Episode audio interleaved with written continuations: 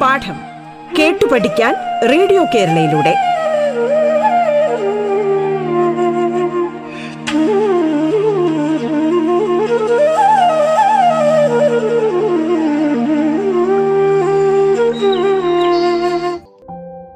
Radio കേരളയിൽ പാഠം പരിപാടിയിൽ ഇന്ന് നിങ്ങളോടൊപ്പം കണ്ണൂർ ജില്ലയിലെ കടന്നപ്പള്ളി ഗവൺമെൻറ് ഹയർ സെക്കൻഡറി സ്കൂളിലെ ഗണിതാധ്യാപകനായ ശങ്കരൻ മാസ്റ്ററാണ്. ഇന്ന് നിങ്ങൾ പരിചയപ്പെടുന്നത് പത്താം ക്ലാസ് ഗണിതം ഏഴാം അധ്യായമായ തൊടുവരകൾ എന്ന പാഠത്തിലെ ചില ആശയങ്ങളും പ്രവർത്തനങ്ങളുമാണ്. നിങ്ങളെ നിങ്ങൾ വൃത്തങ്ങൾ എന്ന പാഠത്തിൽ വൃത്തങ്ങളുമായി ബന്ധപ്പെട്ട ഒരുപാട് ആശയങ്ങൾ മനസ്സിലാക്കിയിട്ടുണ്ട്. ഈ പാഠത്തിൽ വൃത്തവുമായി ബന്ധപ്പെട്ട കൂടുതൽ കാര്യങ്ങൾ നമുക്ക് പരിചയപ്പെടാം. നിങ്ങൾ നിങ്ങളുടെ നോട്ട്ബുക്കിൽ ഒരു വൃത്തവും ഒരു വരയും വരയ്ക്കും. ഇങ്ങനെ വൃത്തവും വരയും വരയ്ക്കുമ്പോൾ ചിലപ്പോൾ നിങ്ങൾ വരച്ച വര വൃത്തത്തിനെ തൊടാതെ വൃത്തത്തിൻ്റെ പുറത്തുകൂടി കടന്നു പോയേക്കാം, അല്ലേ? അതല്ലെങ്കിൽ നിങ്ങൾ വരച്ച വര വൃത്തത്തെ മുറിച്ചുകൊണ്ട് കടന്നു പോയേക്കാം. മൂന്നാമത്തെ സാധ്യത എന്താണ്? ആ വര വൃത്തത്തെ തൊട്ടുകൊണ്ട് കടന്നു പോകാം.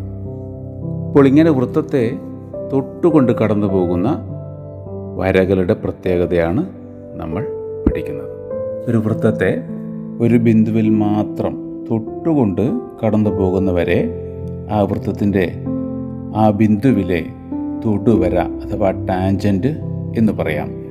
ഒരു വൃത്തത്തിലെ എല്ലാ ബിന്ദുക്കളിലും ഇതുപോലെ നമുക്ക് തൊടുവരകൾ ഉണ്ടാക്കാൻ പറ്റും. ഇനി നമുക്ക് ഒരു വൃത്തത്തിൻ്റെ വ്യാസവും ആ വ്യാസത്തിൻ്റെ ഒരറ്റത്തുള്ള ബിന്ദുവിലൂടെയുള്ള തൊടുവരയും തമ്മിൽ എന്തെങ്കിലും ബന്ധമുണ്ടോ എന്ന് പരിശോധിക്കാം.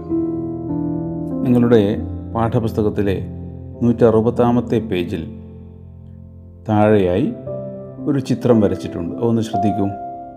ഒരു വൃത്തവും അതിന് എ ബി എന്നൊരു വ്യാസവുമുണ്ട്. എ ബി എന്ന വ്യാസം പുറത്തേക്ക് നീട്ടിയിട്ടുണ്ട്. അതിൻ്റെ കേന്ദ്ര ബിന്ദു ഓ ആണ്. അതുപോലെ എ എന്ന ബിന്ദുവിലൂടെ മറ്റൊരു ഞാണ് വരച്ചിട്ടുണ്ട്, എക്സ് എന്നൊരു ഞാൻ. ഇനി കേന്ദ്രബിന്ദു ഓവും എക്സും തമ്മിൽ യോജിപ്പിച്ച് ഒരാരം വരച്ചിട്ടുണ്ട്. അതിൻ്റെ കേന്ദ്രകോൺ എക്സ് ഡിഗ്രി എന്നെടുക്കാം നമുക്ക്. ഇനി എക്സ് എന്ന ബിന്ദു എ എന്ന ബിന്ദുവിനോട് അടുക്കും തോറും എക്സ് എന്ന ഞാളിൻ്റെ ഞാണിൻ്റെ നീളം കുറഞ്ഞു കുറഞ്ഞു വരുമല്ലോ. അപ്പോൾ അതിൻ്റെ കേന്ദ്രകോണായ എക്സ് ഡിഗ്രിയും ചെറുതാകും. അതായത് എക്സ് എന്ന ബിന്ദു എയോടടുക്കും തോറും കേന്ദ്രകോണായ എക്സ് ഡിഗ്രി കുറഞ്ഞു കുറഞ്ഞ് പൂജ്യത്തോടടുക്കും. ഇവിടെ ഒ എ എക്സ് എന്ന ത്രികോണം സമപാർശ്വ ത്രികോണമാണല്ലോ. അതായത് ഒ എ സമം ഒ എക്സ് ആണ്. അപ്പോൾ എയിലെയും എക്സിലെയും കോണുകൾ തുല്യമാണ്.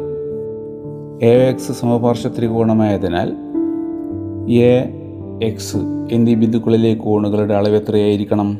നൂറ്റമ്പത് മൈനസ് എക്സ് ഡിഗ്രിയുടെ പകുതി ആണല്ലോ.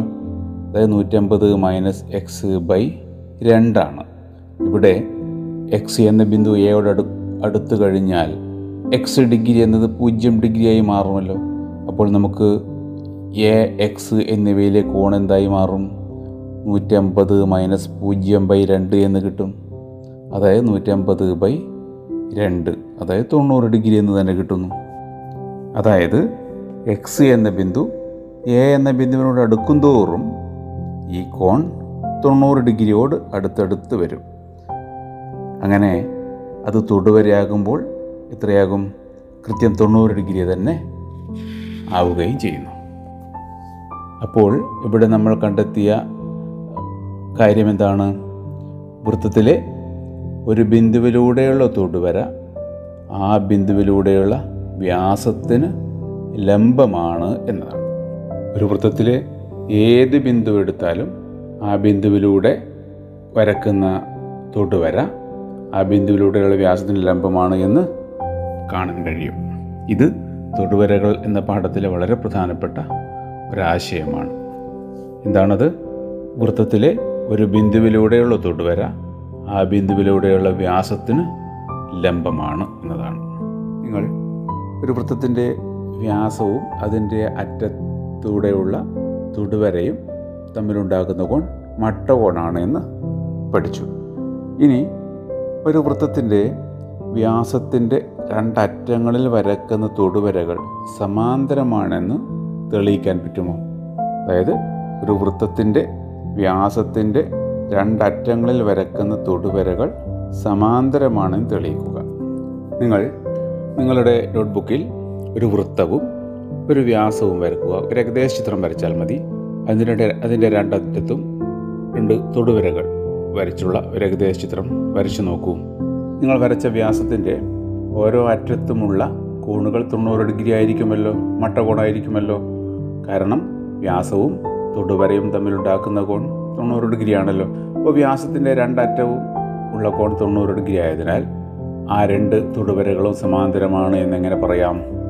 വ്യാസത്തിൻ്റെ രണ്ടറ്റത്തുമുള്ള കോണുകൾ തൊണ്ണൂറ് ഡിഗ്രി ആയതിനാൽ അവയുടെ തുക നൂറ്റമ്പത് ഡിഗ്രി ആണല്ലോ.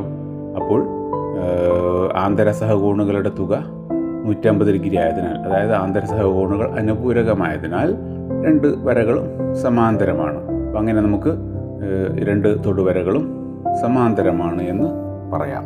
അതുപോലെ പാഠപുസ്തകത്തിലെ നൂറ്റി അറുപത്തി നാലാമത്തെ പേജിലെ നാലാമത്തെ ചോദ്യമാണ്, ഒരു വൃത്തത്തിലെ പരസ്പരം ലംബമായ രണ്ട് വ്യാസങ്ങളുടെ അറ്റങ്ങളിൽ വരക്കുന്ന തൊടുവരകൾ ചേർന്നുണ്ടാകുന്നത് ഏതുതരം ചതുർഭുജമാണ്? നിങ്ങൾ നോട്ട്ബുക്കിൽ ഒരു വൃത്തവും പരസ്പരം ലംബമായ രണ്ട് വ്യാസങ്ങളും വരക്കൂ. ഏകദേശ ചിത്രം വരച്ചാൽ മതി. അതിൻ്റെ ഓരോ വ്യാസത്തിൻ്റെയും രണ്ടറ്റങ്ങളിലും തൊടുവരകളും വരച്ചു നോക്കുക. അപ്പോൾ നിങ്ങൾക്കൊരു ചതുർഭുജം കിട്ടും. ഇത് ഏതു തരം ചതുർഭുജമാണ് എന്നാണ് നമുക്ക് കണ്ടെത്തേണ്ടത്. നമ്മൾ തൊട്ടു മുമ്പ് പറഞ്ഞ ചർച്ച ചെയ്ത ഒരു പ്രവർത്തനത്തിൽ ഒരു വ്യാസത്തിൻ്റെ രണ്ടറ്റങ്ങളിലൂടെയുള്ള തൊടുവരകൾ സമാന്തരമാണ് എന്ന് കണ്ടെത്തി അല്ലേ. അപ്പോൾ ഇവിടെയും നമ്മൾ വരച്ച പരസ്പര ലംബമായ രണ്ട് വ്യാസങ്ങളിലെയും രണ്ടറ്റത്തെയും തൊടുവരകൾ സമാന്തരമാണ്. അപ്പോൾ നമുക്ക് നമുക്ക് ലഭിക്കുന്ന ചതുർഭുജത്തിൻ്റെ എതിർവശങ്ങൾ സമാന്തരമാണെന്ന് കിട്ടി. കൂടാതെ രണ്ട് വ്യാസങ്ങളുടെയും അറ്റത്തുള്ള തൊടുവരകൾ തൊണ്ണൂറ് ഡിഗ്രി ആയതിനാൽ അവയുടെ നീളങ്ങൾ വ്യാസത്തിനും തുല്യമാണ് എന്നും കണ്ടെത്താൻ പറ്റും. അതുപോലെ തന്നെ അവയുടെ മൂലയിലെ കോണുകൾ തൊണ്ണൂറ് ഡിഗ്രിയാണെന്നും കാണാം. അതുകൊണ്ട് ഈ ചതുർഭുജം ഒരു സമചതുരമാണ് എന്ന് കാണാവുന്നതാണ്. ഇനി നമുക്ക് ഈ പാഠത്തിലെ മറ്റൊരു പ്രധാനപ്പെട്ട ഒരു ആശയം ചർച്ച ചെയ്യാം. നിങ്ങൾ ഒരു ഓകേന്ദ്രമായ ഒരു വൃത്തം വരക്കുക. ആ വൃത്തത്തിൽ വ്യാസത്തിൻ്റെ അറ്റങ്ങളല്ലാത്ത രണ്ട് ബിന്ദുക്കൾ എ ബി എന്നിവ അടയാളപ്പെടുത്തുക. നിങ്ങൾ ടെക്സ്റ്റ് പാഠപുസ്തകത്തിലെ നൂറ്റി അറുപത്തിനാലാമത്തെ പേജിൽ ഏറ്റവും മുകളിലായി കാണുന്ന ചിത്രമാണ്. ഇനി എ ബി എന്നീ ബിന്ദുക്കളിലേക്ക് ഓയിൽ നിന്നും ആരവും അതുപോലെ ഈ ബിന്ദുക്കളിലൂടെ തൊടുവരകളും വരച്ചു നോക്കൂ. ഒരു ഏകദേശ ചിത്രം കിട്ടിയല്ലോ. അപ്പോൾ നമ്മൾക്കിവിടെ ആ രണ്ട് തൊടുവരകളും വൃത്തത്തിന് പുറത്ത് കൂട്ടിമുട്ടുന്നതായി കാണാം. അതിന് നമുക്ക് സി എന്ന് പേര് കൊടുക്കാം. അപ്പോൾ ഇവിടെ ഒ എ സി ബി എന്ന ഒരു ചതുർഭുജം ഉണ്ടായിട്ടുണ്ട്. ഈ ചതുർഭുജത്തിൻ്റെ പ്രത്യേകത എന്താണ് എന്നാണ് നമുക്ക് നോക്കേണ്ടത്. ഈ ഒ എ ബി സി എന്ന ചതുർഭുജത്തിൽ നമുക്കറിയാം എ ബി എന്നിവ ആരത്തിൻ്റെ അറ്റങ്ങളിലൂടെയുള്ള തൊടുവരകളായതിനാൽ അവ തൊണ്ണൂറ് ഡിഗ്രിയാണല്ലോ. അപ്പോൾ എയുടെയും ബിയുടെയും തുക നൂറ്റമ്പത് ഡിഗ്രി, അതായത് എയും ബിയും അനുപൂരകങ്ങളാണ് എന്ന് കിട്ടും. അപ്പോൾ ഒരു ചതുർഭുജത്തിലെ രണ്ട് കോണുകൾ എതിർകോണുകൾ അനുപൂരകങ്ങളാണെങ്കിൽ അത് ഒരു ചക്രീയ ചതുർഭുജമാണ് എന്ന് നിങ്ങൾ പഠിച്ചിട്ടുണ്ട്. അപ്പോൾ ഇവിടെ ഒ എ സി ബി എന്ന ചതുർഭുജം ചക്രീയ ചതുർഭുജമാണ് എന്ന് കാണാം.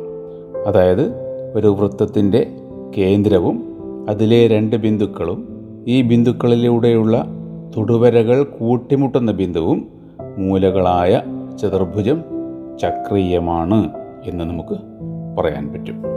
ഇനി ഈ ചതുർഭുജത്തിലെ എ ബി എന്നീ കോണുകളുടെ തുക തൊണ്ണൂറ് ഡിഗ്രിയാണ്, അതായത് പനപുരങ്ങളാണ് എന്ന് കിട്ടി. അതേപോലെ മറ്റ് രണ്ട് കോണുകളുടെ തുകയും നൂറ്റമ്പത് ഡിഗ്രിയാണെന്ന് നിങ്ങൾക്കറിയാം. അപ്പോൾ ഒരു വൃത്തത്തിലെ രണ്ട് ബിന്ദുക്കളിലൂടെയുള്ള ആരങ്ങൾ ചേരുന്ന കോണും ഈ ബിന്ദുക്കളിലെ തൊടുവരകൾ ചേരുന്ന കോണും അനുപൂരകമാണ് എന്നും ലഭിക്കുന്നു. അതായത് ചിത്രത്തിലെ ഓയിലെ കോണും സിയിലെ കോണും അനുപൂരകങ്ങളാണ്.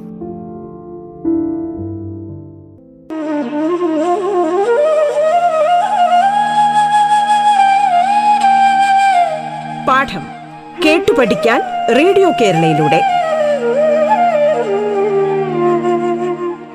പാഠത്തിൽ ഇനി ഇടവേള.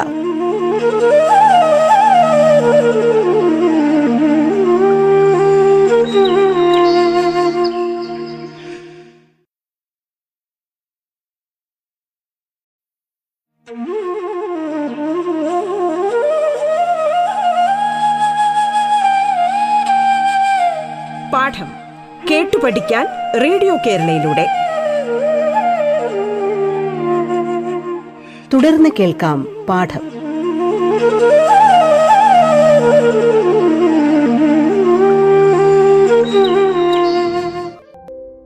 ഇനി ഇപ്പോൾ പഠിച്ച തത്വവുമായി ബന്ധപ്പെട്ട ഒരു നിർമ്മിതി എങ്ങനെയാണെന്ന് നോക്കാം. നിങ്ങൾ ഒൻപതാം ക്ലാസ്സിൽ ത്രികോണത്തെ പൊതിയുന്ന വൃത്തം വരയ്ക്കാൻ പഠിച്ചിരുന്നു, അതായത് ത്രികോണത്തിൻ്റെ പരിവൃത്തം.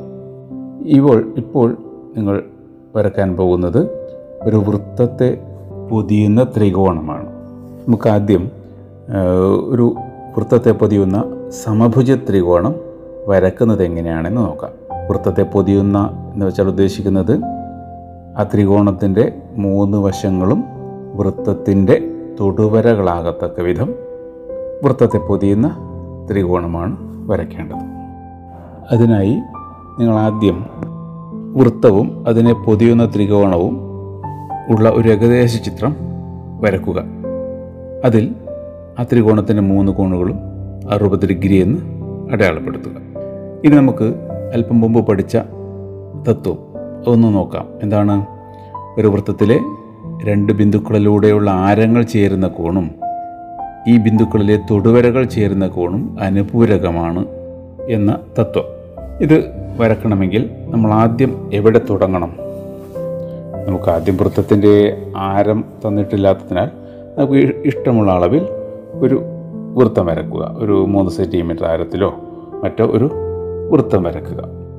ഇനി ത്രികോണത്തിൻ്റെ വശങ്ങൾ വൃത്തത്തെ തൊടുന്ന ബിന്ദുക്കളിലൂടെ ബിന്ദുക്കളിലൂടെയുള്ള ആരങ്ങൾക്കിടയിലുള്ള കോൺ എത്രയായിരിക്കും?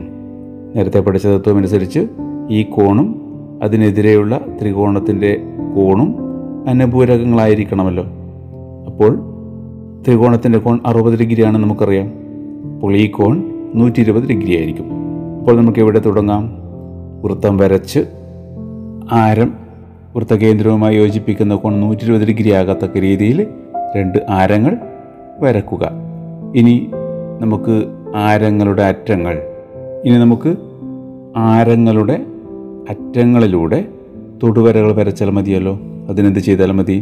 നിങ്ങളുടെ ഇൻസ്ട്രുമെൻ്റ് ബോക്സിലുള്ള സെറ്റ് സ്ക്വയർ ഉപയോഗിച്ച് രണ്ട് ആരങ്ങളുടെയും അറ്റത്ത് തൊണ്ണൂറ് ഡിഗ്രി വരുന്ന രീതിയിൽ വര വരച്ച് രണ്ട് തൊടുവരകൾ നിർമ്മിക്കുക. ഈ തൊടുവരകൾ നീട്ടിയാൽ നൂറ്റി ഇരുപത് ഡിഗ്രിക്കെതിരെയുള്ള ഭാഗത്ത് അവ കൂട്ടിമുട്ടും. അത് അറുപത് ഡിഗ്രി ആയിരിക്കുമല്ലോ. ഇതുപോലെ ത്രികോണത്തിൻ്റെ വശങ്ങൾ വൃത്തത്തെ തൊടുന്ന ബിന്ദുക്കളിലൂടെയുള്ള ആരങ്ങൾക്കിടയിലുള്ള കോണുകളെല്ലാം നൂറ്റി ഇരുപത് ഡിഗ്രി ആയിരിക്കുമല്ലോ. അപ്പോൾ നമ്മളെന്ത് ചെയ്യണം? വൃത്തകേന്ദ്രത്തിൽ നൂറ്റി ഇരുപത് ഡിഗ്രി ഇടവിട്ട് മൂന്ന് ആരങ്ങൾ വരച്ച് അവയുടെ അറ്റങ്ങളിലൂടെയുള്ള തൊടുവരകൾ വരച്ചാൽ മതി അല്ലേ. അപ്പോൾ നമുക്ക് വേണ്ട ത്രികോണം കിട്ടും.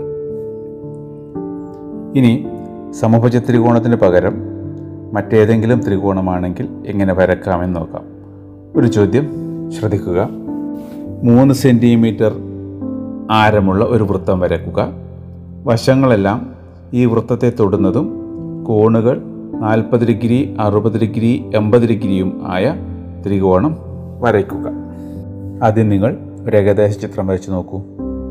വരച്ച് അതിലെ മൂന്ന് ത്രികോണത്തിൻ്റെ മൂന്ന് കോണുകളും അടയാളപ്പെടുത്തി നോക്കുക. ആ മൂന്ന് കോണുകൾക്ക് എതിരെയുള്ള കേന്ദ്രത്തിലെ കോണുകൾ ഏതൊക്കെയാണ് എന്ന് നോക്കുക. അതൊക്കെ അടയാളപ്പെടുത്തി ഇനി മൂന്ന് സെൻറ്റിമീറ്റർ ആരമുള്ള വൃത്തം വരക്കുക. ഇനി എന്ത് ചെയ്യണം? നേരത്തെ ചെയ്തതുപോലെ നമുക്ക് അറിയാം, ആരങ്ങൾ ചേരുന്ന കോണും ആ ആരങ്ങളുടെ അറ്റങ്ങളിലൂടെയുള്ള തൊടുപുരകൾ ചേരുന്ന കോണും അനുപൂരകങ്ങളാണെന്നറിയാമല്ലോ. ഇവിടെ ത്രികോണത്തിൻ്റെ ഏതെങ്കിലും ഒരു കോണെടുക്കാം. ആദ്യം അത് നാൽപ്പത് ഡിഗ്രി ആയതിനാൽ അതിനെതിരെയുള്ള വൃത്തത്തിലെ കേന്ദ്രകോൺ നാൽപ്പതിൻ്റെ അനുപൂരകമായ നൂറ്റി നാൽപ്പത് ഡിഗ്രി ആയിരിക്കുമല്ലോ. അതുപോലെ അറുപത് ഡിഗ്രിക്കെതിരായ കേന്ദ്രത്തിലെ കോൺ നൂറ്റി ഇരുപത് ഡിഗ്രി ആയിരിക്കണം. എൺപത് ഡിഗ്രിക്കെതിരായ വൃത്തത്തിലെ കോൺ നൂറ് ഡിഗ്രിയും ആയിരിക്കണം. അപ്പോൾ നമ്മൾ വൃത്തം വരച്ച് ഇതേപോലെ കേന്ദ്രത്തിന് ചുറ്റും നൂറ്റി നാൽപ്പത് ഡിഗ്രി നൂറ്റി ഇരുപത് ഡിഗ്രി നൂറ് ഡിഗ്രി വീതമുള്ള കോണുകൾ കേന്ദ്രത്തിൽ നിർമ്മിക്കുന്നു. ഇനി ഇതിലെ ആരങ്ങളുടെ അറ്റത്ത് നേരത്തെ പറഞ്ഞതുപോലെ മട്ടകോൺ നിർമ്മിച്ച് അവ നീട്ടി ത്രികോണം പൂർത്തിയാക്കാം.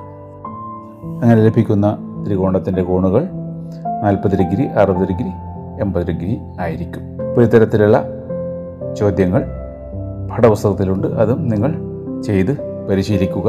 ഇത് വളരെ പ്രധാനപ്പെട്ട ഒരു നിർമ്മിതിയാണ്. ഇനി നമുക്ക് ഒരു പ്രവർത്തനം നോക്കാം. ഒരു വൃത്തത്തിലെ രണ്ട് ആരങ്ങളിലൂടെയുള്ള തൊടുവരകൾ വൃത്തത്തിനു പുറത്ത് പി എന്ന ബിന്ദുവിൽ കൂട്ടിമുട്ടുന്നു. തൊടുവരകളുടെ നീളം തുല്യമാണെന്ന് തെളിയിക്കുക എന്നതാണ് ചോദ്യം. ഇതിനായി നിങ്ങൾ ഒരു ഏകദേശ ചിത്രം വരക്കുക. ഒരു വൃത്തം വരക്കുക. ഓ കേന്ദ്രമായ വൃത്തം വരക്കുക. ഒ എ ഒ ബി എന്നീ ആരങ്ങൾ വരക്കുക. എയിൽ നിന്നും ബിയിൽ നിന്നും രണ്ട് തൊടുവരകൾ നീട്ടി അത് പി എന്ന ബിന്ദുവിൽ കൂട്ടിമുട്ടുന്നു. നമുക്ക് തെളിയിക്കേണ്ടത് പി എ സമം പി ബി എന്നതാണ്. ഇതിനായി പിയും ഒ എന്ന കേന്ദ്രവും തമ്മിൽ യോജിപ്പിക്കുക. അപ്പോൾ നമുക്ക് ഇതിൽ രണ്ട് മട്ടത്രികോണങ്ങൾ കിട്ടും. എയിലെ കോണും ബിയിലെ കോണും മട്ടകോണുകളാണല്ലോ. അതായത് ആരവും തൊടുവരയും ചേരുന്ന കോൺ മട്ടകോണാണ്. അപ്പോൾ എ ബി എന്നിവയിലെ കോണുകൾ മട്ടകോണുകളാണ്. അപ്പോൾ മുകളിലും താഴെയുമായി രണ്ട് മട്ടകോണുകൾ നമുക്ക് ലഭിക്കുന്നു. ത്രികോണം എ പി ഒ, ത്രികോണം ബി പി ഒ എന്നീ മട്ടത്രികോണങ്ങൾ. രണ്ടിലെയും പൊതുവായ ഒരു വശമാണ് പി ഒ. പി ഒ എന്നത് രണ്ടിലെയും കർണമാണ്.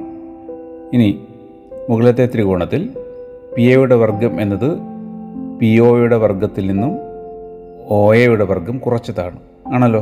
അതായത് പി എ സ്ക്വയേർഡ് സമം P O squared minus O A squared. നമുക്കറിയാം വൃത്തത്തിലെ ആരങ്ങളെല്ലാം തുല്യമായതുകൊണ്ട് ഒ എയും ഒ ബിയും തുല്യമാണല്ലോ.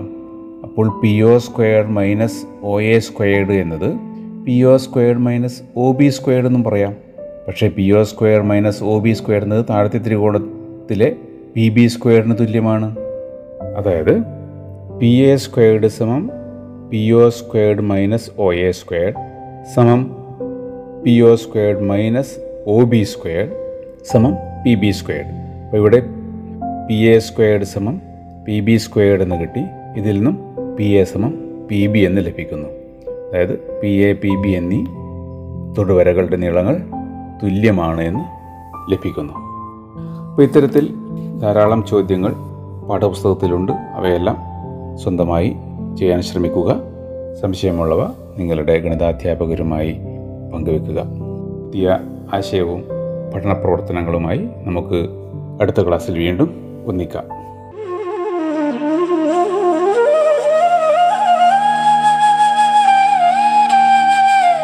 പാഠം കേട്ടു പഠിക്കാൻ റേഡിയോ കേരളയിലൂടെ പാഠത്തിന്റെ ഇന്നത്തെ അധ്യായം പൂർണ്ണമാകുന്നു. ഇനി അടുത്ത ദിവസം കേൾക്കാം. നമസ്കാരം.